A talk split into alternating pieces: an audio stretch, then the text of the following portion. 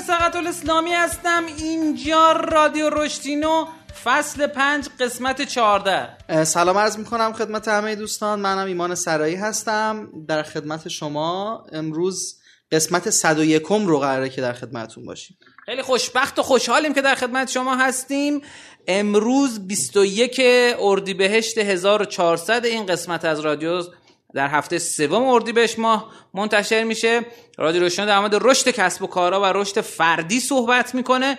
تو این قسمت اگه بخوایم بدونیم که ما در مورد چی صحبت می‌کنیم رو تاثیر کرونا تو شبکه اجتماعی تو ایران و جهان می‌خوایم صحبت کنیم. یک پدیده نوظهور به نام آقای خبی همون که اینجوری نشون میده چیزا رو.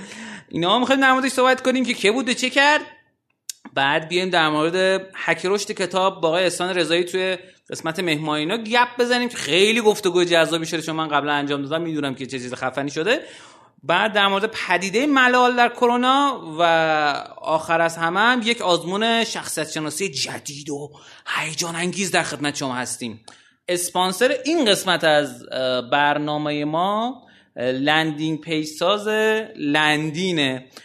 Landin کاری که انجام میده اینه که برای شما صفحات فرود حرفه‌ای می‌سازه. اگر بخوایم بدونید که صفحه فرود چیه یکی از هک رشدی ترین tools های ممکن تو دنیا در از landing page. اگر با خودتون فکر می‌کنید که خب آدم میان رو صفحه اصلی ما دیگه همونجا می‌بینن همه چیو. نه اشتباهه. اومدن تو یک آماری بررسی کردن. شرکت هایی که بیشتر از ده تا ده نوع landing page خاص دارن برای ده تا segment مختلف و ریز کردن segment هاشونو برای اینکه از اونا بتونن حالا lead بگیرن بتونن اونا رو براش ازشون call to action یا درخواست برای فعالیت خاصی بگیرن. به طور میانگین 27 درصد فروششون بیشتره. خیلی عدد عجیب غریبی ها Landin به شما این قابلیت رو میده که یک ابزار بسیار خوش قیمت و کامل شما راحت و آسوده می‌تونید باهش بسازید landing page تون رو برای مخاطب خاصتون برای کمپین خاصتون و همچنین شرکت های خیلی خفنی ازش استفاده کردن مثل جاویژن، کومودا، داتسان، نویسش مؤسسه آموزش علوم کیش، نوین ها، بانک ملی و انتا شرکت دیگه. چرا؟ چون واقعا اول تو این حوزه و خیلی خوبه. من خودم کمپین آخر رونمای کتاب رو با همین لندین درست کردم و خیلی ازش راضی بودم هم از پشتیبانیشون هم از قابلیت های این سیستم. شما با کد تخفیف رشدینو می‌تونید یک تخفیفی هم برای upgrade به پلنای بالاترشون داشته باشین. Landin dot ir L A N D I N dot ir landing شما G شو بنداز dot ir خب بریم بیایم اخبارینه در خدمت شما هستیم.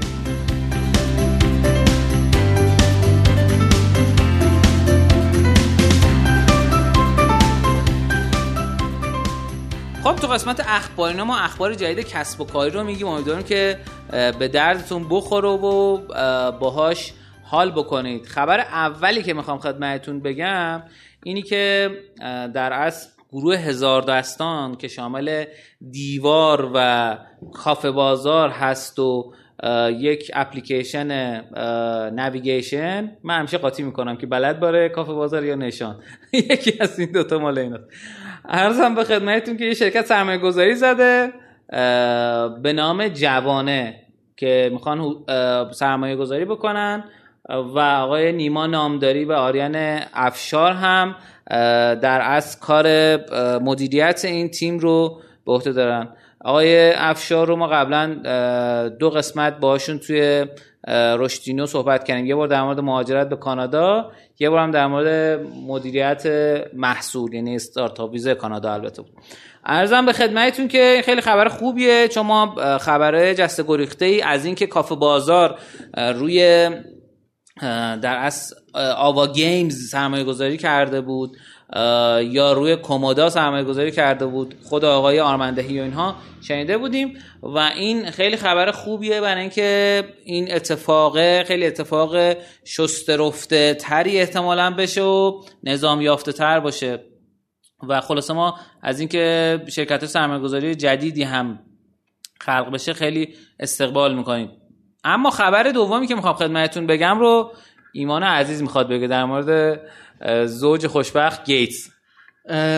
بله متاسفانه ما هممون این خبر رو شنیدیم احتمالا که این خانم ملیندا و آقای بیل گیتس از هم جدا شدن بعد سالها زندگی خوب و خوش.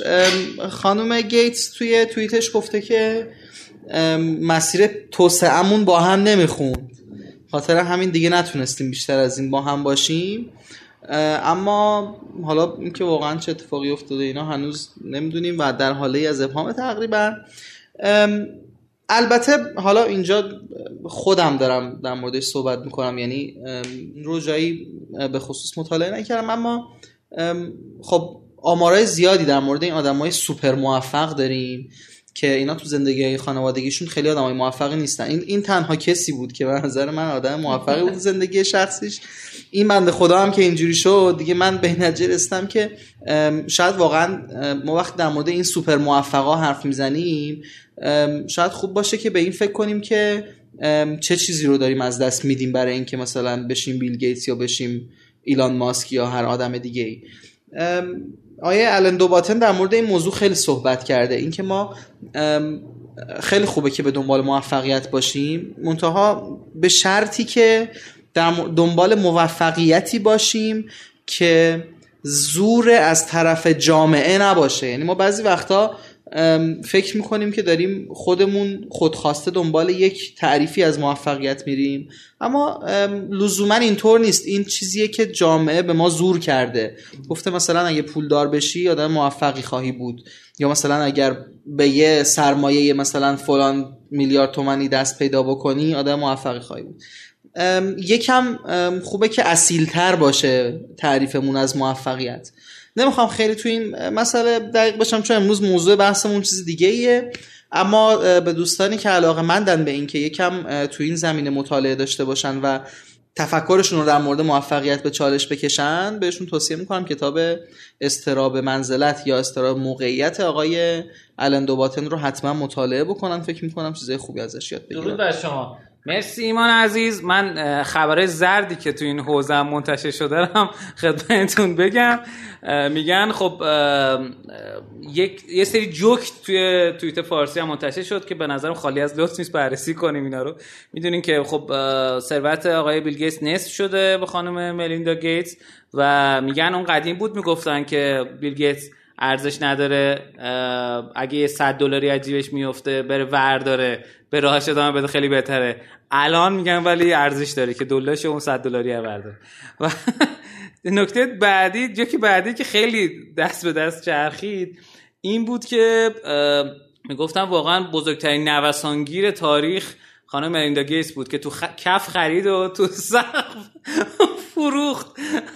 اما یه سری تئوری توته وجود داره در خصوص اینکه میگن چند سال پیش خانم ملیندا گیتس فوت کرده و یک کارگردان معروفی که خیلی شبیه خانم ملیندا گیتسه به صورت کاملا تصادفی همون زمانی غیب شده که عکسای خانم ملیندا گیتس عوض شده. این هم با عنوان فان من عرض می‌کنم خدمتتون ولی نکته نکته جالبیه. یه داستان دیگه هم اتفاق افتاد که ما ایرانی خیلی کم در مورد شنیدیم و من یه بار اینو توی اینستاگرام خودم منتشر کردم و خیلی feedback های منفی گرفتم. اونم داستان این بود که توی آمریکا چند تا خب رویکرد مختلف به واکسن وجود داره. یکی میگن آقا نزنیم کلا واکسن. به خاطر microchip و فلان و اون قضیه 5G و اینها که مردم کنترل می‌کنن. یکی هم که اینا در مثلا ایلان ماسک و آدمای دیگه پشتشن. یکی دیگه هم کسانی هستن که میگن آقا بریم واکسن بزنید خیلی خوبه نمی‌دونم میمیریم فلان اینا که این سردستش آقای بیل خیلی در مورد این نوشته شده و کاریکاتورهای مختلفی کشیده شده. تو این قضیه خاص بعد از جدا شدن این دو نفر یه دونه عکس کش یک کاریکاتور بود که من توصیفش می‌کنم. آقای بیل نشسته پشت لپتاپش زده مثلا دختران جوان با microchip. خب؟ اطرافش داره search می‌کنه. خب؟ یعنی اینم دوباره اینجا هم دوباره با این قضیه شوخی کردن خیلی جالبه. پس feedback منفی که من گرفتم این بود. گفتم بابا ایلان ماسک که یه آدم الکی خوش تازه به دوران رسیده است. چرا با بیل گیتس بزرگ مقایسه می‌کنی؟ اصلا ببینید داستان سر مقایسه کردن آدم ها نیست داستان سر اینه که ما تفکرات این آدم ها رو و اینکه هر کدومشون از چه جنبشی دارن میان از چه تفکری دارن میان. میگن آدم های بزرگ در مورد تفکر آدم بیشتر صحبت می‌کنن تا در مورد خود آدم ها خب من فکر کنم این پرونده خانم ملیندا هم اینجا جمع بکنیم بریم بیایم نکاتینا اتفاقای هیجان انگیزی با ما همراه باشید.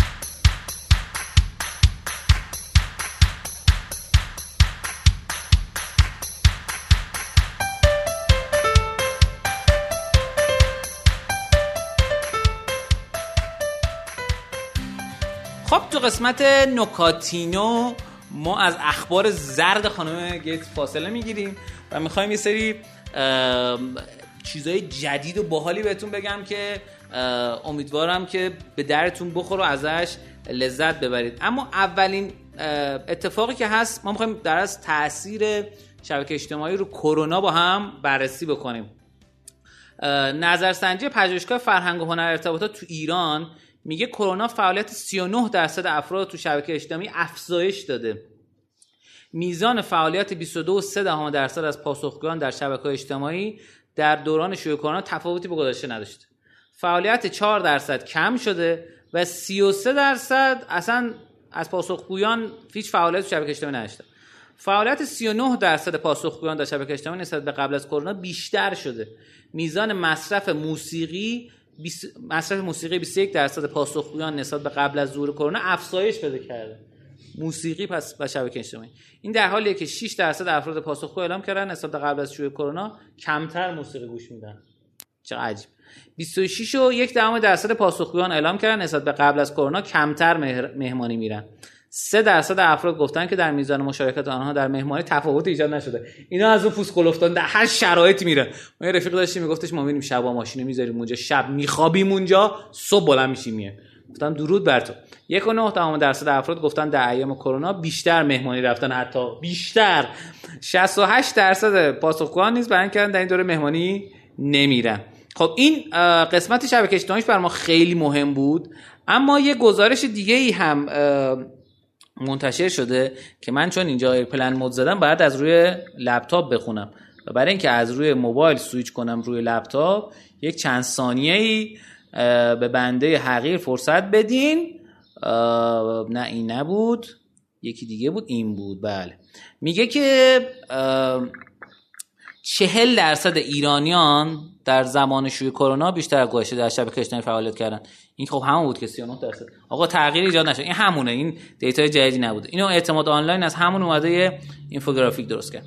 خب یه خبر دیگه که می‌خوام خدمتتون بگم توییتر میگه که در سه ماه اول سال میلادی جاری تعداد کاربران فعال روزانه شبکه اجتماعی به 199 میلیون نفر رسیده که این عدد خیلی رشد خوبی نشون میده. که میگه نسبت به سال 2020 یعنی سه ماه اول 2021 نسبت به سه ماه اول 2020 33 میلیون نفر افزایش داشته. همچنین درآمد این شرکت در این بازه زمانی نسبت به سال قبل 28 درصد افزایش داشته.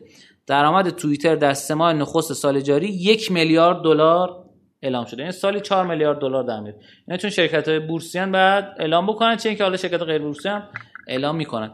این تاثیر کرونا بر توییتر و البته marketing خوب تیم توییتر. و آخرین نکته آه یکی مونده با آخرین نکته که بخوام در شبکه اجتماعی بگم اینه اولا که کلاب هاست نسخه اندرویدشو داد. بعضی از ایرانی ها می‌تونن دانلود کنن بعضی نمی‌تونن. ولی خب حالا من تونستم. و یه نکته جالبی که هست اینی که بعضیا ما در قسمت قبل در کلاب هاست صحبت کردیم گفتن آقا این چی بود بابا؟ و سلام و سر رفت و اینا. واسه آدما معمولا یک آدمای اکثر آدم ها مثلا ممکنه از یه روز دو روز تا یک هفته براشون جذابیت داشته باشه بعد می‌ذارن کنار. ولی خب یه سری آدما هستن که میمونن ماندگار من هر دفعه میرم کلاب هاوس اینا یه room ی دارن دارن صحبت می‌کنن. ولی یه چیز جالب بهتون بگم میزان دانلود کلاب هاوس اومده پایین به نسبت گذشته یعنی بعضی ها میگن که تو بعضی از تئوری ها میگن که کلاب هاوس اون در از جامعه کسایی که می‌خواست مخاطبش بود و دیگه جمع کرده. حالا بعد آدمای دیگر از تو حوزه های دیگه بکشونه این بر اما یه نکته که اتفاق افتاده این که تیک تاک در افول میزان دانلود کلاب هاوس داره بازم میتازه. با بیش از 49 میلیون دانلود برای دومین ماه متوالی تیک تاک بیشترین دانلود در بین app ها به جز app های بازی البته داشته. بر اساس تحقیقات شرکت لین... لینکیا تا پایان ماه آپریل امسال تیک تاک در رده دوم محبوب ترین شبکه اجتماعی برای influencer marketing قرار داره. خیلی جالبه. در رده دوم یعنی همه آمارا نشون میده که این اپلیکیشن محبوبیتش داره پایدار میشه. یعنی اتفاق عجیب غریبی داره میفته خب تیک تاک ما بارها در موردش تو فصل گذشته و سال پیش صحبت کردیم و به شدت هم جذاب و هیجان انگیزه. اما خب ما تو ایران بهش متاسفانه دسترسی نداریم. یعنی هم ما اونا رو فیلتر کردیم هم اونا ما رو فیلتر کردن. دیگه راه گریز نداره. خیلی سخته ولی خب بعضی ظاهرا تونستن این کارو بکنن. ارزم به خدمتتون که اما یک من این دفعه استثنان یک نکاتینای دیگه هم می‌خوام بهتون بگم و اونم آقای خبیه.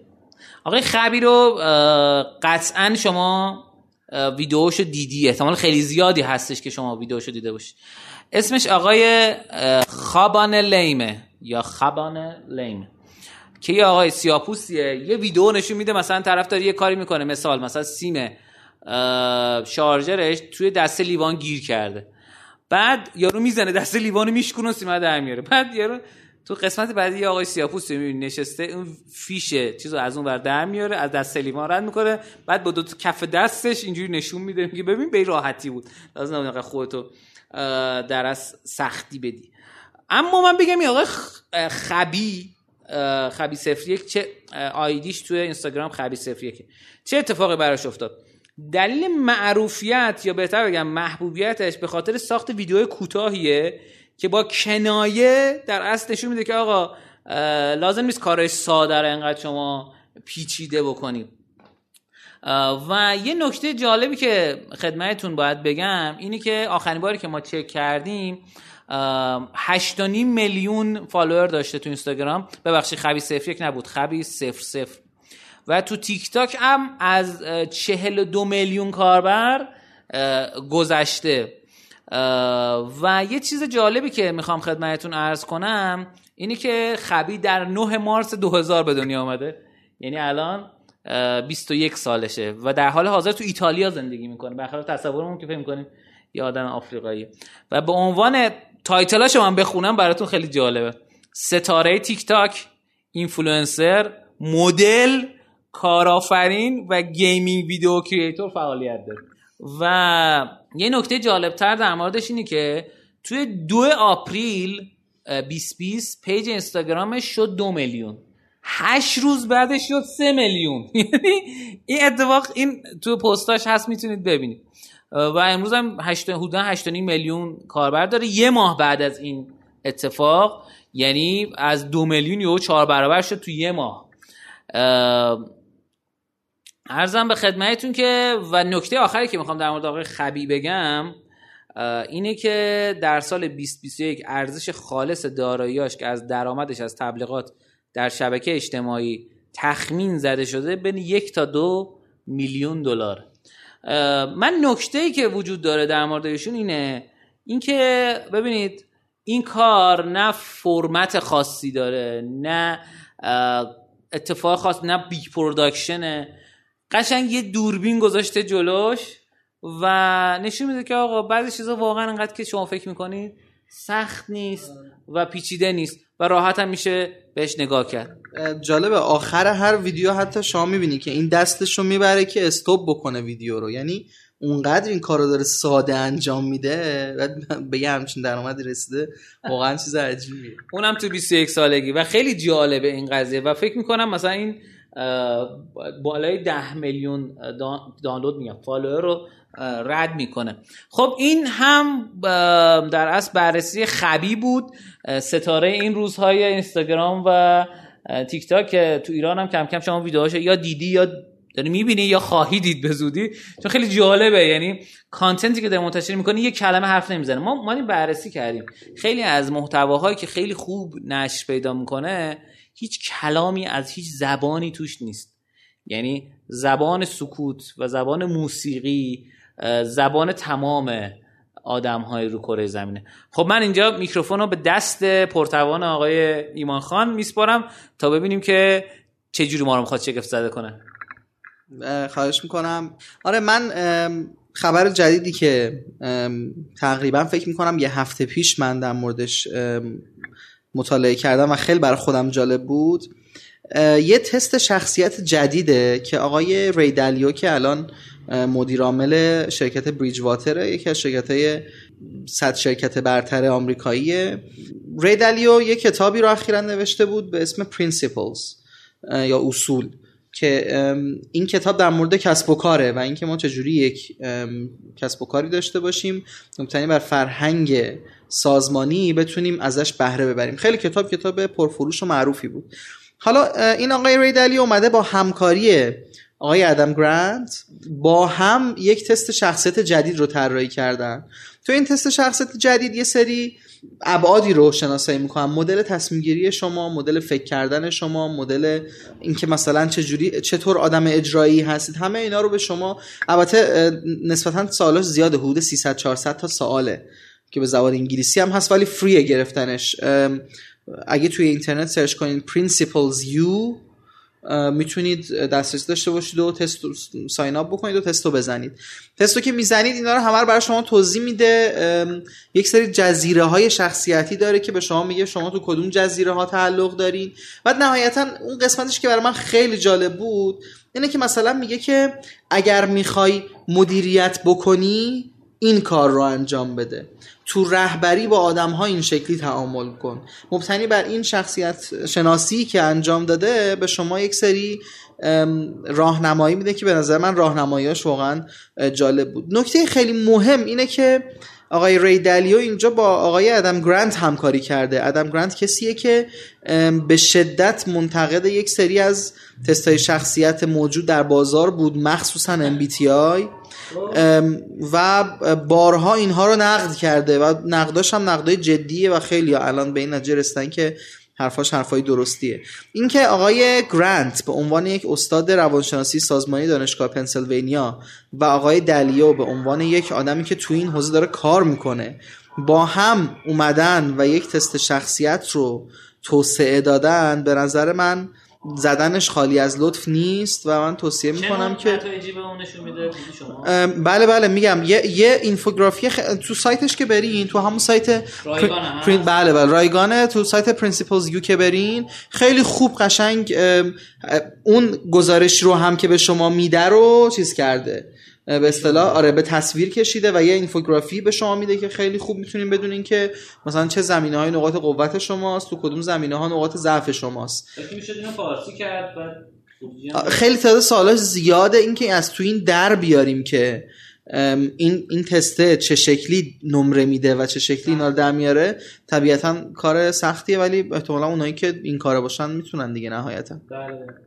خب خیلی عالی. متشکرم ازت ایمان عزیز. دوستان حتی شده با timer داره پرسش نامه‌ش نه. خب با Google Translate من خود من خود من در اولین فرصت این کارو می‌کنم و این تست رو می‌زنم. چون یکی از بزرگترین اتفاقاتی که واسه رشد هر آدمی میفته اگه خاطرتون باشه دفعه پیشم با موسوی صحبت کردیم. که بیشتر کسایی که دنبال رشدن آدمای ناراضی خب به خاطر چی؟ برای فکر می‌کنم اینجایی که الان هستم مناسب نیست. من برای یه جای دیگه یه کار دیگه بکنم یه حرکت دیگه بزنم که در اصل رشد کنم. منم از دست همه آدمای ناراضیم از خیشتن و فکر می‌کنم که خیلی خیلی آدم می‌تونن رشد کنن حرکت کنن به سمت جلو برن و اینها. اگه شما هم از اون دست آدم هایی هستید که از خویشتن خویش ناراضی هستید کافیست کلمه PrinciplesYou را search نه این که شوخی می‌کنم ولی این داستان از اونجا نشأت می‌گیره. که ما هر چقدر بیشتر در مورد خودمون بدونیم میگن وقتی می‌خوای رشد کنی باید بدونی اول کجایی بعد به کجا می‌خوای برسی و بعد بیا براش نقشه داشته باشی. چه رشد سازمان چه رشد فردی اینها هر چقدر هر تستی می‌تونه من کمک بکنه که من این شناختم از موقعیت فعلی از جایی که توش وایسادم پیدا کنم این اتفاقه برای من خیلی بهتر و قشنگتر میفته خب متشکر ازت. خیلی جذاب و هیجان انگیز بود. حالا تایتلاشو نمی‌تونی به من بگی چه چیزایی میگه؟ یکم چیز کنی یکم تقلب به ما برسونی. آره چرا؟ اگه یه چند ثانیه به من فرصت بدی من می‌تونم برم توی اکانت خودم. بله. و اونجا مثلا گزارش خودم رو به شما نشون بدم. احتمالا براتون جذاب باشه. حالا تعریف کنی البته آره. آره. من یکم در مورد بهترین تستی که تو عمرم زدم تعریف کنم تا ایمان عزیز هم در از این رو پیدا بکنه. ما کاملا رادیو رو live برگزار. پاز ماز اصلا اینا نداریم. مثلا تو کارمون و edit مدیت هم سلام می‌کنیم اینجا به الیاس عزیز. زحمت میدیم بهش. خب ارزم به خدمتتون که من بهترین تستی که زدم اسم تست رو یادم نمیاد ولی Find Your Strange. اسم کتابشه و یک کدی انتهاش داره. میرین تو سایت گارتنر؟ نه. یادم رفت. این تست مرتبط با همین Find Your Strange یعنی این کتابی که آقای حامد موسوی عزیزم قبلا معرفیش کرده. اون موقعی که من این کتاب رو گرفتم سال 1390 بود. از استادی بود که اینو درس می‌داد یعنی لطفا نسبت بنده داشت کتاب خودش به من داد و اون موقع کتابی که می‌گرفتی یه کد انتهاش داشت می‌رفتی تو سایت می‌زدی. من جالبه رفتم برای اینکه دوباره ببینم که چی داشت رفتم یه ایمیلی از ایمیلم داشتم که پر شده بود دیگه نمی‌تونست ایمیل بیاد براش forgot password اما رفتم دیدم چقدر تغییر کرده. جزو معدود تستایی که تو دنیا update میشه. هم سوالاش هم جواباش و نتایجش هم خیلی نتایج جالبیه. این Find Your Strength خب من اینجا دیگه ایمان پیدا کرد و می‌خواد به اون بگه ادامش.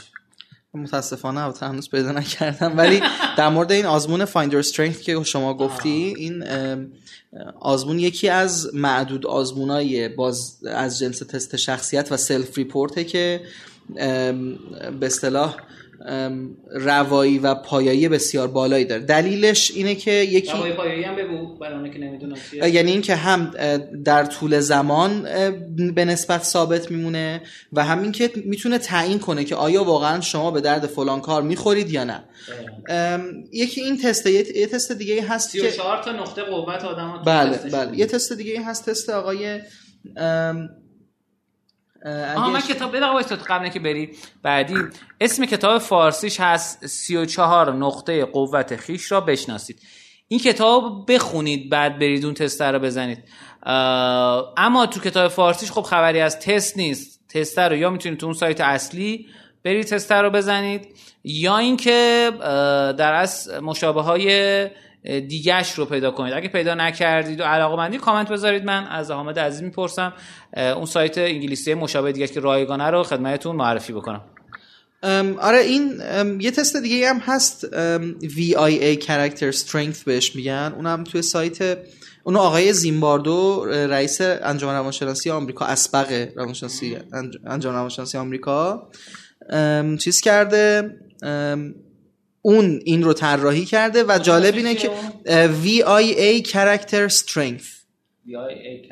و جالب اینه که توی اون سایت شما اگر برین حتی نسخه فارسی هم خود سایت داره و می‌تونین فارسی آزمون بدین و گزارشش رو هم فارسی بگیرین. بله. اون هم دقیقا همین جوریه که مبتنی بر نقاط قوت شماست. نکته ای که اینا دارن این تستای که نقاط قوت رو به اصطلاح چیز می‌کنن دارن اینه که در مورد بحثای خیلی عمیق شخصیتی شما نظر نمیدن که اصلا نظران در موردشون یکم کار سختیه. تمایلات فعلی شما رو در نظر می‌گیرن. و نکته بعدی اینه که اینا مبتنی بر database فعلی هن. یعنی چیکار می‌کنن؟ یعنی اصلا براشون مهم نیستش که مثلا شما برونگرایی مثلا MBTI اینجوریه. MBTI میگه که شما برونگرایی و برونگراها تو marketing خوبن. پس برونگراها رو بذارین تو marketing.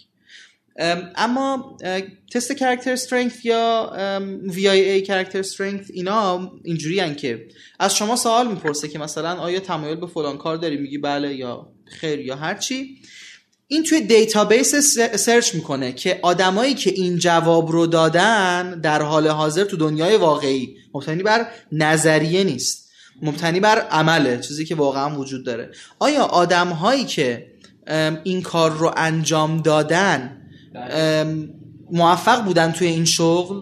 بله. و اونجا نهایتا تعیین می‌کنه که یعنی چون مبتنی بر یک database و یک big data ییه پس طبیعتا update میشه. بله. طبیعتا. آره اینا به خاطر همینه که بهشون یه اعتماد بیشتری هست. principle PrinciplesYou همون. principle آها اسمشو نداشتم. همین آره همین اولیه. آره. گفتم یکم چون ایمان از نتونست لاگین کنه تو گوشیش من گفتم که سایت سایتر بیارم. من معرفی بکنم via character.org v i a کاراکترم که c h a r a c t e r .org. اینجا می‌تونید شما تستر رو بزنید و خیلی جذابه در از خروجی هایی که میده و ظاهرا هم تا اونجا که من می‌بینم رایگانه. این PrinciplesYou هم در از یه جمله جالبی داره بالاش. میگه understand yourself understand others. Help others understand you. یه نکته خیلی جالبی که این داره آخه اینه که شما دوستاتون رو معرفی می‌کنید به این تست. بعد براش میفرستید چیز میشه. اونا هم تست رو می‌زنن. بعد همه شما رو در کنار هم روی یک صفحه نشون میده که هر کدومتون توی هر کدوم از این ویژگی شخصیتی کجا قرار دارین و می‌تونین خیلی راحت هم دیگر خودتون رو با هم مقایسه بکنین. به خاطر همین میگه understand others و اینا رو اینجا گفته. یه چیز جالب مثلا تو تست بالوین اینجوریه که شما کار تیمی اینا می‌تونید ببینید. این فکر کنم نتیجه بهتری احتمالا از اون به ما میده. احتمالا نزدیکه به اون فضا چون خیلی راهنمایی عمل عملیاتی هم داره حالا من password م reset کردم که بتونم آره. من حالا یه توضیح بدم. از این گزارش که چه چیزی میگه. اولا که مثلا یه سری title های جالبی میده مثل adventurer نمی‌دونم inventor growth seeker من دارم از صفحه اصلی سایت principlesyou.com خدمتتون میگم. میگه که این این نکتهش خیلی جالبه.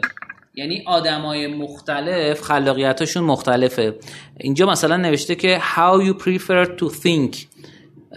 بهتره که چجوری تو فکر بکنی؟ یعنی چجوری می‌تونی ترجیح میدی که. فکر کنی؟ ببخشید عذرخواهی می‌کنم. مثلا این آقایی که الان تستش گذاشته اینجا میگه کریتیوش 99 درصد یعنی 99 درصد خلاقه. بعد دیتیل and reliable. شما بگو چی میشه دیگه؟ اینکه چقدر ریز و مستند به اصطلاح یه جورایی آچار به دست فکر می‌کنی؟ سی درصد. و بعدیش هم practical یا عملیاتی. یه نکته جالب دیگه که داره بخش دوم گزارشش میگه how you engage with others. چه جوری شما می‌تونید با دیگران درگیر بشید درگیر دیگران بشید. اولیش مثلا نوشته که extraverted یعنی برونگرا. مثلا نمیشه 58 درصد. این بحث برونگرایی درونگرایی خیلی ماها رو دوچار چالش می‌کنه. دلیلش چیه؟ میگه آقا ما برونگرایی پس این کارو می‌کنیم. ما درونگرایی پس این کارو می‌کنیم. این غلطه اینا همه طیفه. یعنی مثلا اینجوریه من برونگرا یا من درونگرا باشم. من بچه بودم نمی‌تونستم با آدم بزرگا با آدم کوچیکا حتی حرف بزنم. ولی الان می‌بینید چقدر حرف دارم واسه زدن بحث بعدی تاف یا همون سختیه. سختی حالا اینو ایمان عزیز باید بیاد توضیح بده. یکی دیگه هم نیوترینگ نیوترینگ فکر کنم میشه پرستاری کردن درسته؟ یا پرورش دادن. آقا شما توضیح بده من اشتباه نگم. آره ببین تاف که گفتی آدمایی تافن که مشکلات اذیتشون نمی‌کنه و خیلی جدی ادامه میدن و کم نمیارن. من خودم nurturing م خیلی بالا بود. یعنی فکر کنم مثلا 90 الان توضیح میدم. مثلا 99 درصد اینا بود. nurturing اون تفکریه. nur... nurture کردن یعنی مراقبت کردن از دیگران آره. یه اون تفکریه که شما دوست داری از دیگران مراقبت بکنی رشدشون بدی کمکشون بکنی رشد کنن. اونایی که nurturing شون بالاست یعنی بهتره که توی جاهایی کار بکنن که این ف... این به اصطلاح فرصت رو بهشون میده. مثلا اینا یکم سختشونه آدم رو اخراج بکنن. بیشتر براشون راحتی که آدما رو توسعه بدن بهشون کمک بکنن یاد بگیرن. آره مثلا کوچ سازمانی برای اینا خیلی مناسبه. آره این مثلا معنی اون چیزیه که شما اونجا خوندی. درود بر شما. خب بحث بعدی مثلا میگه how you apply yourself که اینو باز نمی‌دونم یعنی چی که سه تا بخش داره composed autonomous autonomous و energetic تو میگم بی خیال اون لاگین خودت چه بیا اینا رو بگو چیه؟ چیه؟ آره من یادم نیست منظورش از این چی بود؟ حالا بزن یه, نگاه به این آره. نه همون اوکی انقدر بیشتر میشه هرچی بیشتر چیزش می‌کنی. آره. هرچی بیشتر زومش می‌کنی ریزتر میشه. من ببینم. ببینیم اینکه شما تو موقعیت مختلف چه شکلین؟ مثلا اینکه میگه مثلا اینجا که الان آورده طرف 51 درصد یا به میزان مادرت یعنی مثلا نسبتا بالایی کامپوزده یعنی میگه که شما تحت فشار و استرس آدمی هستین که می‌تونید خودتون رو کنترل بکنید یا مثلا آتومس که اینجا گفته میگه که شما آدم مستقلی هستین خود برانگیزاننده این خودتون به خودتون انگیزه میدین. و اینجور چیزا مثلا آدم انرژتیکی هستین. این که این ویژگی سومشه. که میگه شما دیر انرژیتون تخلیه میشه و این هیجانتون و انرژیتون می‌تونه توی مدت زمان طولانی به اصطلاح بره جلو. خیلی این موارد زیاده توی اون گزارش که به شما میده. یعنی خیلی آره خیلی زیادتر از این حرفاست جالبه که بدونید مثلا فکر کنم شما توی 40 50 تا سوالو که می‌برید جلو بهتون یه پیش بینی میده اول. میگه مثلا ما فکر می‌کنیم شما اینایید. بعد وقتی که بقیه اون 250 تا 300 تا رو که کامل می‌کنید بعد اون گزارش کامل رو به شما میده. حالا من این قول رو میدم که اگر بتونم تا آخر این برنامه چون password مو reset کردم اما اینجا به خاطر حالا یکم مشکل اینترنت که من دارم نتونستم هنوز ایمیلش برام نیومده یا هرچی. اگه چیز بکنم حتما به شما میگم که گزارش کامل چی بود. این اینجایی که توی صفحه هستش که به عنوان archetype ا شما رو به شما معرفی میشه میگه که توی archety... شما یک archetype ی دارین یا یک archetype غالبی دارین یک مدل فکری و رفتاری غالبی دارین که مثلا چه تعاملی با بقیه archetype و داره این تعاملش خیلی جالبه. آره ببین مثلا میگه که شما ف... اومده چند تا جزیره رو تعیین کرده. مثلا creator ها کسایی که اهل خلقن. حالا این creator ها مدل های مختلفی باز دارن. یه سریشون مثلا artisan ن که بیشتر از جنس هنر, هنر و هنرمندیه. یه سریشون مخترن inventor ن. یه سریشون ادونچررن. اهل سفر و حالا سفر منظور صرفا سفر فیزیکی نیست. اینکه سفر ذهنی آره می‌تونن داشته باشن. یا مثلا seeker ها کسایی کسایی که جستجوگرن. این جستجوگرا ممکنه که مثلا thinker باشن یعنی از جنس فکر زیاد فکر می‌کنن در مورد موضوعات مختلف. ممکنه growth seeker باشن به دنبال رشد باشن. یا ممکنه explorer باشن کلا دوست داشته باشن تو زمین های مختلف برن بگردن.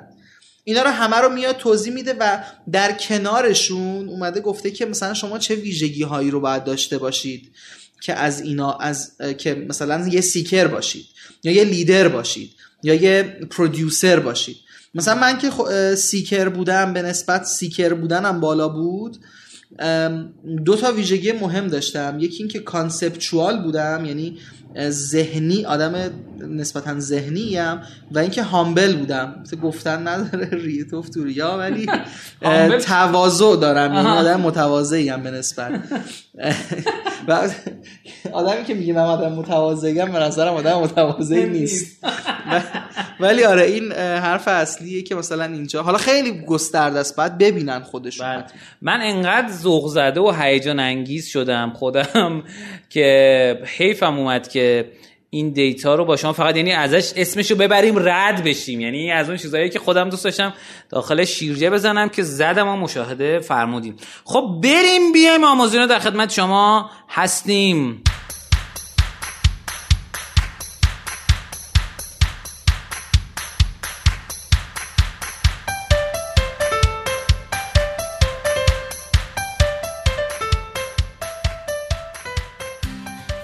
خب تو قسمت آموزینا ما آموزش های دنبالداری رو خدمتتون عرض می‌کنیم که امیدواریم به دردتون بخوره ازش لذت ببرید.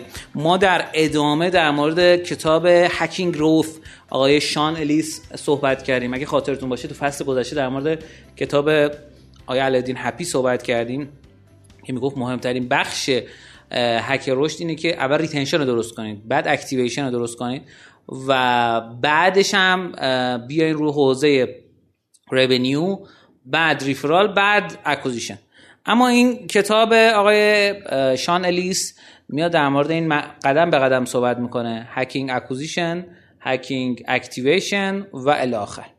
ما در اصل طبق این کتاب چیز که من دارم میرم جلو صفحه 235 ایم میاد در موردش صحبت می‌کنه. اینکه آقا activation چیه و چرا مهمه. میگه خیلی از کسب و کارها تو فانل های خودشون قیف های فروش خودشون تو قسمت اکتیویشنه که دچار مشکل میشن و کاربرا رو فقط می‌تونن جذب کنن تو مرحله اول اما اونا نمی‌تونن فعالشون کنن. نمی‌تونن درگیرشون بکنن.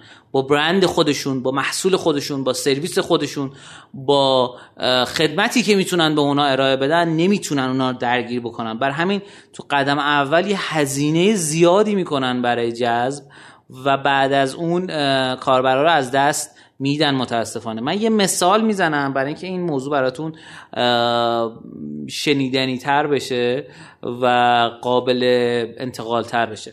در نظر بگیرید شما یک اپلیکیشن دارید که براش یک هزینه ای تو بازار ایران بین مثلا 2500 تومان تا 5000 تومان تا 10000 تومان هست. و خارج از ایران همونو مثلا می‌تونید با هزینه پایینتر هم نصب بگیرید. حالا من میانگی در نظر می‌گیرم مثلا 2000 تومان شما در نظر بگیرید 2000 تومان هزینه نصب اپلیکیشن شماست. اما کاربر اگه بیاد و نتونه ثبت نام بکنه چه اتفاقی میفته ببینید ما الان یه استارتاپی هست که درگیرش هستیم و اینها داریم کاراشو انجام میدیم. و میگه سی درصد کاربرایی که نصب می‌کنن فقط میان و ثبت نام می‌کنن. یعنی شما نرخ ثبت نامت عملا در میاد دو هزار رو ضرب در سه بعد بکنی. یعنی 6000 تومان هزینه نصب در میاد که عدد بالاییه به نسبت. بعد در نظر بگیرید کاربرها 20 درصدشون روز اول برمیگردن. به طور میانگی مثلا 25 درصدشون هفته اول برمیگردن. خب چه اتفاقی میفته؟ اتفاق بدی که میفته 6000 تومن دوباره ضرب در 4 میشه. یعنی هر کاربر شما 24 هزار تومن هزینه هست که یه کاربر تو بتونی جذب کنی و برسونی به این نقطه ای حالا اون اکشن خاص اون فعالیت خاصی که می‌خوای تو اپلیکیشن انجام بدی چه اتفاقی برش میفته من باز هم یعنی تو این 101 قسمت بارها من اینو گفتم. آقایون خانم های محترم اگر مشتری شما حداقل دو بار در هفته با شما کار نداره اپلیکیشن نسازید. من به عنوان یک app marketer میگم. مهم نیست حرفم. اگر منطقی نیست قبول نکنید. ولی اگر منطقیه قبول کنید. علکی هزینه توسعه برای اپلیکیشن ندید. اگه گیمی که خب اصلا بحث جداه. برای اپلیکیشن های غیر گیم مد نظرم. منظورم چیه؟ آقا اگه مخاطب تو سرویس تو رو هفته یک تا دو بار قرار نیست استفاده بکنه اصلا برای چی باید اپلیکیشن بدی؟ تقریبا تمام امکاناتی که تو اپلیکیشن می‌تونی بدی رو تو توی سایت هم می‌تونی بدی. چیزی که ما ازش به نام وب اپلیکیشن نام می‌بریم تقریبا همون نسخه سایته. حالا دوستان فنی من ایراد نگیرن. منظور من رو هم من متوجهم تقریبا که چی دارم میگم با عنوان یک آدم فنی کسی که فنی خونده حداقل هم شما که فنی هست. خب پس میگه آقا اکتیویشن چقدر مهمه و چقدر اهمیت داره و چقدر می‌تونه به ما کمک بکنه برای اینکه مشتریامون ریزش نکنن و اونا رو از دست ندیم. پس اتفاقی که میفته چیه؟ اتفاقی که میفته اینه شما کاربر رو نتونی درگیر کنه activation اگه بخوایم بگیم بعد از اینکه مثلا کاربر اپلیکیشن رو نصب کرد میشه ثبت نام. میشه گشتن تو اپلیکیشن اگه ثبت نام ندارین. بالا پایین کردن. یه اخطار بزرگ بهتون بدم یک اخطار بزرگ بگم. اسمس ها تو ایران خیلی بد میره خیلی. حتی اگر شما با بهترین پر من اسم نمی‌برم بهترین پرووایدر اس کار کنیم. ما آماری که داریم که 30 تا 70 درصد میره. در بدترین حالت 30 درصد و در بهترین حالت 70 درصد. یعنی شما اگه می‌تونی همیشه گزینه آلترناتیو یه گزینه جایگزین برای می‌دونی من کل کم فارسی بلدم بر همین کلمات انگلیسی. گزینه جایگزین داشته باشیم من به نظر مثلا افتخار نیست کلمه انگلیسی به کار ببره. اینم اینکه من کلمه انگلیسی به کار ببرم از اشتباه منه. منده رو عفو بفرمایید. بر همین من پادکست فارسی که میشنم توش کلمات انگلیسی زیاد داره خودم می‌زنم تو رو. میگم من چقدر دارم زحمت می‌کشم که کلمه انگلیسی نگم. اینا میگن خیلی من کلمه ممنونم از شما. تو کلاب هاوس دقت کردین لهجه آدم عوض میشه. حالا بگذاریم. برگردیم توی بحث خودم. activation داستان چیه؟ اینی که شما بتونی کاربر رو درگیر خودت بکنی تو سایت. بتونی کاربر رو بیشتر از یک دقیقه نگهداری کاربر رو ببری تو صفحات دیگر ببینه امکانات تو. درگیر تو باشه این چیدمان صفحه اول خیلی مهمه. چیدمان صفحه ورود تو اپلیکیشن خیلی مهمه. چیدمان ایمیل اولی که مخاطب می‌زنی خیلی مهمه. به اینا دقت بکنید و نرخ اینا رو داشته باشید. من دیروز یک مشاوره جدید می‌رفتم. دیدم کسب و کاریه. احتمالا صدای منو میشنوه. اسم ازت نمی‌برم. نترس. 91 درصد از هزینه تبلیغاتش رو از, از درآمدش رو هزینه تبلیغات می‌کرد. اما یه نکته خوب دیدم. دیدم همه چیزش رو میشمره با Google Analytic با Google Tag Manager اینا. خب این چه اتفاقی میافته؟ من اول چیزی که به ذهنم رسید این بود. این مسیر این استارتاپ روشنه. مشخص این استارتاپ رشد می‌کنه. چرا؟ چون داره شبانه روز بررسی می‌کنه. آیا من revenue model م درسته؟ آیا این مسیری که دارم میرم درسته؟ ببینید اگر شما یه دونه مسیر از اول خودت داشتی و فکر می‌کنی تا ابد این مسیر جواب میده بدانید و آگاه باشید که احتمال زیادی هستش که در خطا باشید. چرا؟ چون بازار عوض میشه. چرا؟ چون ممکنه این revenue model جواب نده. یا یه جای کار ایراد داشته باشه مثلا این کسب و کار pricing ش مشکل داشت به نظر بنده. یا یه سری روی channel های رایگان باید بیشتر تمرکز می‌کرد. خب من اینجا این بخش رو به تمامیت میکشونم و دوباره میکروفون میدم دست ایمان عزیز که ما رو دوباره شگفت زده کنه. خواهش می‌کنم. خب ما در مورد بحث مبحث امنیت روانی صحبت کردیم. با خانم ایمی ادمونسون داشتیم صحبت می‌کردیم و در مورد ایشون داشتیم صحبت می‌کردیم و خب حالا به نظرم بد نیست که امروز یک, یک تنوعی بدیم توی کار و در مورد یک پدیده صحبت بکنیم که توی کرونا با توجه به شرایط پیش اومده و همه این فشارهایی که همه ما حس کردیم پدیده نوظهور و جالبی عذاب در اومده قضیه از چه قراره؟ قضیه از, این قراره که یک پدیده جدید به اسم لنگوش یا من برعکس شما خیلی انگلیسی استفاده می‌کنم. واقعا فارسیشو خیلی وقتا پیدا نمی‌کنم. اینا من, من اسمشو می‌ذارم ملال اما نمی‌دونم دقیقا تو فارسی قرار چی ترجمه بشه. این لنگوش یا ملال چیه؟ یک فضایی بین افسردگی و انگیزش. یعنی شما نه انگیزه داری نه افسرده ای دقیقا اون وسطی. یه حالت یه حالت مهی داری. آره مه که میگن تو آره ام ای اچ آره. یه حالت این شکلی اصلا واقعا تو انگلیسی بهش میگن این حالت مه. یعنی حالا تو فارسی هم داریم این حالت رو نسبتا که انگار اصلا هیچی برات نه اونقدی جذابه و بهت انگیزه میده که بشینی پای مثلا کار نه اونقدری حالت بده که بگی من افسردم و مثلا در داغونم این پدیده رو توی دوران کرونا خیلی آدما دارن تجربه می‌کنن تا حالا اسمش رو شاید نمی‌دونستن. مثلا پیش خودشون گفتم من آدم بیانگیزه ای شدم. یا آدمی شدم که مثلا کم تلاش می‌کنه. یا ممکنه خیلی از چیزها رو خودمون نسبت بدیم ندونیم که یه چیز خیلی جهانیه و خیلی آدما دارن تجربهش می‌کنن عین ما. خود من این رو تجربه کردم. مخصوصا که من در کنار به اصطلاح این کرونا خدمت مقدس سربازی رو هم تجربه کردم. یعنی مخصوصا تو سربازی به من یاد دادن که مسئولیت نپذیر و به چیزی اهمیت نده. فقط بیا درس مهم آره بیا ساعت بزن برو. این خیلی درس مهمی بود واقعا. و خب این به آدم واقعا این حس رو میده که آدم آدم حس می‌کنه که انگیزه ای نداره از اون ور افسرده هم نیست. بعضی وقتا حالش خوبه. این مقاله رو توی نیویورک تایمز می‌تونین از زبان آقای ادم گرانت بشنوین یا بخونین.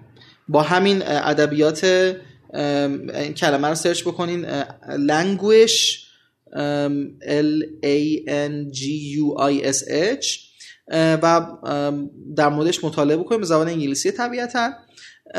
من می‌خوام در موردش یکم توضیح بدم. خب گفتم languish چیه؟ این ملال چیه؟ پادزهرش چیه؟ ما برای اینکه بتونیم به اصطلاح ازش فرار بکنیم یا حلش بکنیم باید چیکار بکنیم؟ پادزهر این قضیه مفهومیه به اسم فلو که اونم باز فارسی نداره.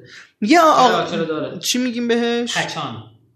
تچان میگن مثل نون. آها مثل اینکه بهش تچان میگن. من خیلی برام سخت تره تچان تا فلو کلمه کامل فارسی. آه خیلی جالبه. من بگم یه چیز دیگه البته بود به نام قرقانگی یا قرقیدگی یه چیز شبیه این بود آره. غرق شدگی بود خب آره، آره. ولی خب چون غرق شدن بار منفی داره برای همین این کلمه رو پیشنهاد نمیده flow رو ما میگیم حالا چون تو gamification و game خیلی اینو داریم من باش اگر اینکه شما بیفتی توش و گذر زمان رو حس نکنی و حتی مکانم جدا بشی اونایی که وارکرفت می‌زنن و بازی موبایل می‌زنن. استراتژی معمولا اینا بیشتر درک می‌کنن. ببخشید. دقیقا همطور که گفتین این flow یا تچان که شما میگین بله داشت موبایل آقای اسلامی از بین می‌رفت. ما اینجا یه لحظه داشتیم شاهد یک بحران جدی بودیم. من تچان به این صورت آقای به نام آقای میهای چیکس میهای اومد یه کاری کرد به یک مفهومی دست یافت به اسم همین تچان. حرف چیه؟ حرف اینه که شما بعضی وقتا دیدین که گذر زمان رو نمی‌فهمید چجوری الان دو ساعت گذشت چجوری مثلا سه ساعت گذشت و خیلی engage ی توی اون کار خیلی درون اون کار انگار غرق شدید. به این میگن تچان این پادزهر این ملالیه که در موردش صحبت کردیم. حالا الان توضیح میدم. برای اینکه بخوایم ما به flow دست پیدا بکنیم چند تا چیز رو باید رعایت بکنیم. اولا flow کجاست؟ فلو اونجاییه که اگه ما بیایم یه ماتریسی رسم بکنیم. سختی کار و تخصص ما. یه موقع هستش که تخصص پایین سختی کار پایینه. که کار خیلی چیز جدی نیست دیگه. یه موقع هست سختی کار بالاه ولی تخصص ما پایینه. اینجا آدم آزرده خاطر میشه چون نمی‌تونه کار رو انجام بده چون سطح کار از خودش بالاتره. یه موقع هست به اصطلاح تخصص ما خیلی بالاتره و سختی کار پایینه. اونجا آدم حوصلش سر میره چون اونقدر براش آسون شده که دیگه لذتی نمی‌بره از کاری که داره انجام میده. یه نقطه وجود داره که ما نسبتا تخصصمون و سختی کار نسبتا نزدیک به همن. اونجا اون نقطه ایه که به آدم flow دست میده. ببین مثلا شما نگاه کنید راجر فدرر اگه بیاد با من تنیس بازی بکنه که قد 173 دارم و وزن 115 کیلو طبیعتا براش خیلی جذاب نیست این تنیس بازی کردن. مگه تیکه ها و شوخیایی که اونجا من استفاده می‌کنم. ولی اگر که مثلا با نوواک جوکوویچ بازی بکنه چون بازی سخته و تخصصش هم بالاست به نسبت خودش اونجا وارد فلو میشه. ما چجوری می‌تونیم بهش دست پیدا بکنیم؟ یکی اینکه این اصل رو رعایت بکنیم. کاری رو انجام بدیم یا کار رو به نحوی انجام بدیم که سطح سختیش به نسبت تخصص ما یک نسبتی رو رعایت بکنه. کار دیگه که باید انجام بدیم اینه که اهدافمون رو مشخص و اونقدر کوچیک در نظر بگیریم که بتونیم توی سه ساعت دو ساعت آینده بهش برسیم. هدف خیلی بزرگ نباید داشته باشیم. اینا پیش شرطاشه. پس یکی این که سطح سختیش رو در نظر بگیریم. دو اینکه به اصطلاح یک جوری هدف گذاری بکنیم که طی یکی دو ساعت آینده یا اون زمانی که داریم بهش فکر می‌کنیم در دسترسمون باشه و سه که بسیار مهمه و بسیار در گم شده ایه توی دنیای امروز. آقای کل نیوپورت هم توی کتاب Deep Work و یا کار عمیق بهش اشاره کرد. می‌تونید تو بی پلاس گوش کنید. بحث عمیق شدن توی کار و اینکه مزاحمت توی کار شما ایجاد نشه.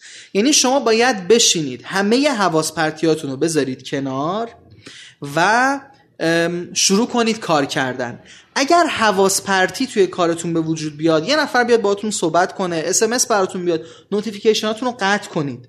یا بذارید روی focus mode گوشیتون رو. یا از نرم افزارهای استفاده بکنید که این امکان رو به شما میده که همه حتی دسترسی های شما رو مثلا به اینستاگرام محدود می‌کنه.